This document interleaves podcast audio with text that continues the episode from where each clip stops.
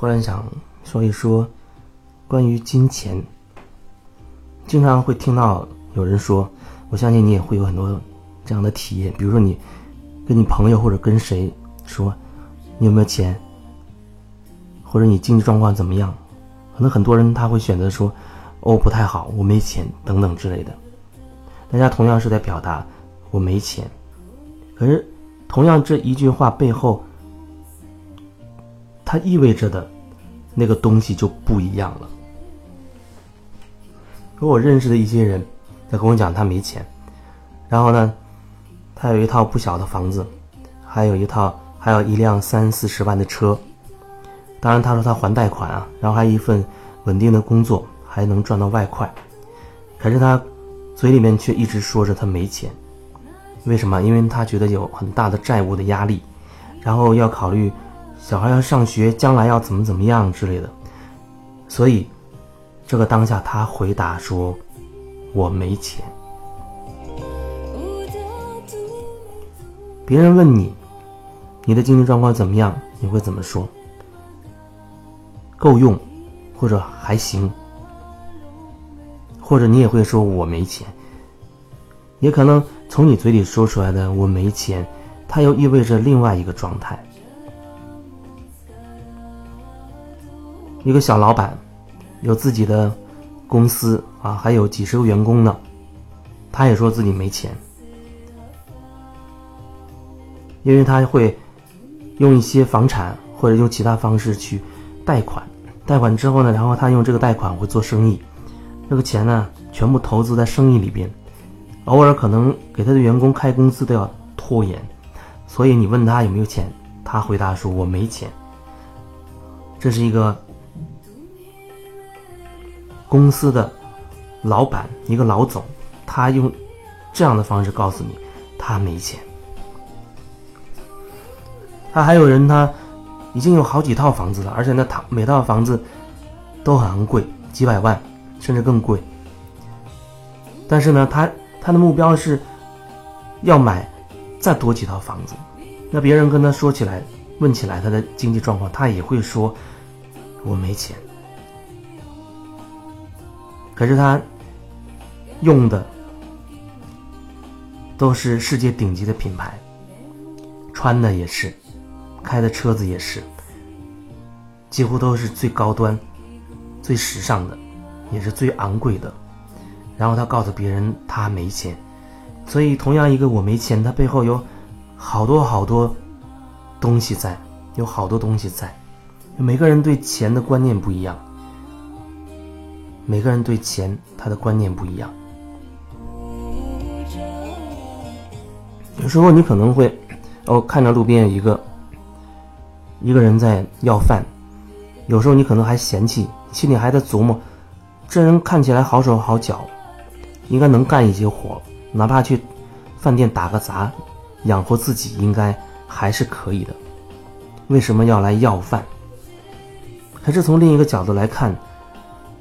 谁不在要饭呢？或者说绝大多数人都是在要饭。你在公司里面看起来你做的工作好像很体面，然后老板负责给你开工资让你干活，无论你做的事情是不是自己喜欢的，你要依赖老板给你开工资。你说这不是也是一种讨饭吗？也是在讨饭，也是在要饭吗？你可能会说我用我的劳动力换来的，你会说我用我的劳动力换来的，可是你那种乞讨的方式，我觉得跟讨饭真的没有什么两样，也是一种乞讨的方式。很多时候有一些员工他都会表达说觉得自己付出的跟收入不对等，好像就是被剥削了一样的感觉，那也没有办法去跟老板讨价还价，做的事情也并不是自己真的想做的啊。有的时候特别是有一些做推销的，天天要面对不同的人群，说很类似的话，很多客户对他表现出都是就走了，或者很少有人会耐心听他说完，耐心说完呢，听他说完的那一些就很少能够真正的成交。好像你就是在不断的看别人脸色，看别人脸色，公司看老板脸色，回家看你老婆的脸色，或者看你的父母的脸色，然后面对客户你要看客户的脸色。看别人脸色，那就好像是一种乞讨，好像你要靠别人才能怎么怎么样。当然也有一种人，他说我不依靠任何人，他很坚决也很坚强，但是那种透露着一种好像很决绝非常硬的那种感觉，我不靠任何人。可是那怎么可能呢？你跟这世界通过各种各样的方式发生了联系，就算你躲到深山老林里面去，你依然跟这个世界发生各种联系，总会转几个弯，你发现你还会和某某某产生关联。你到超市里买东西，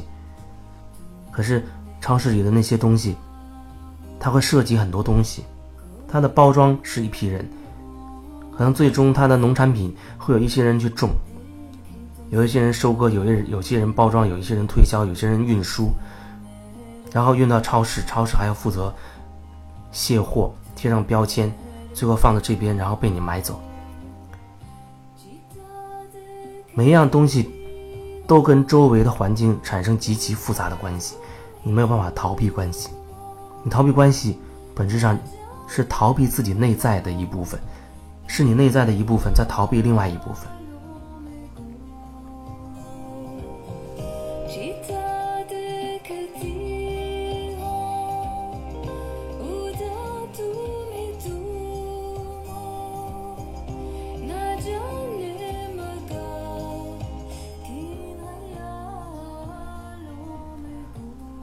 最近的订阅号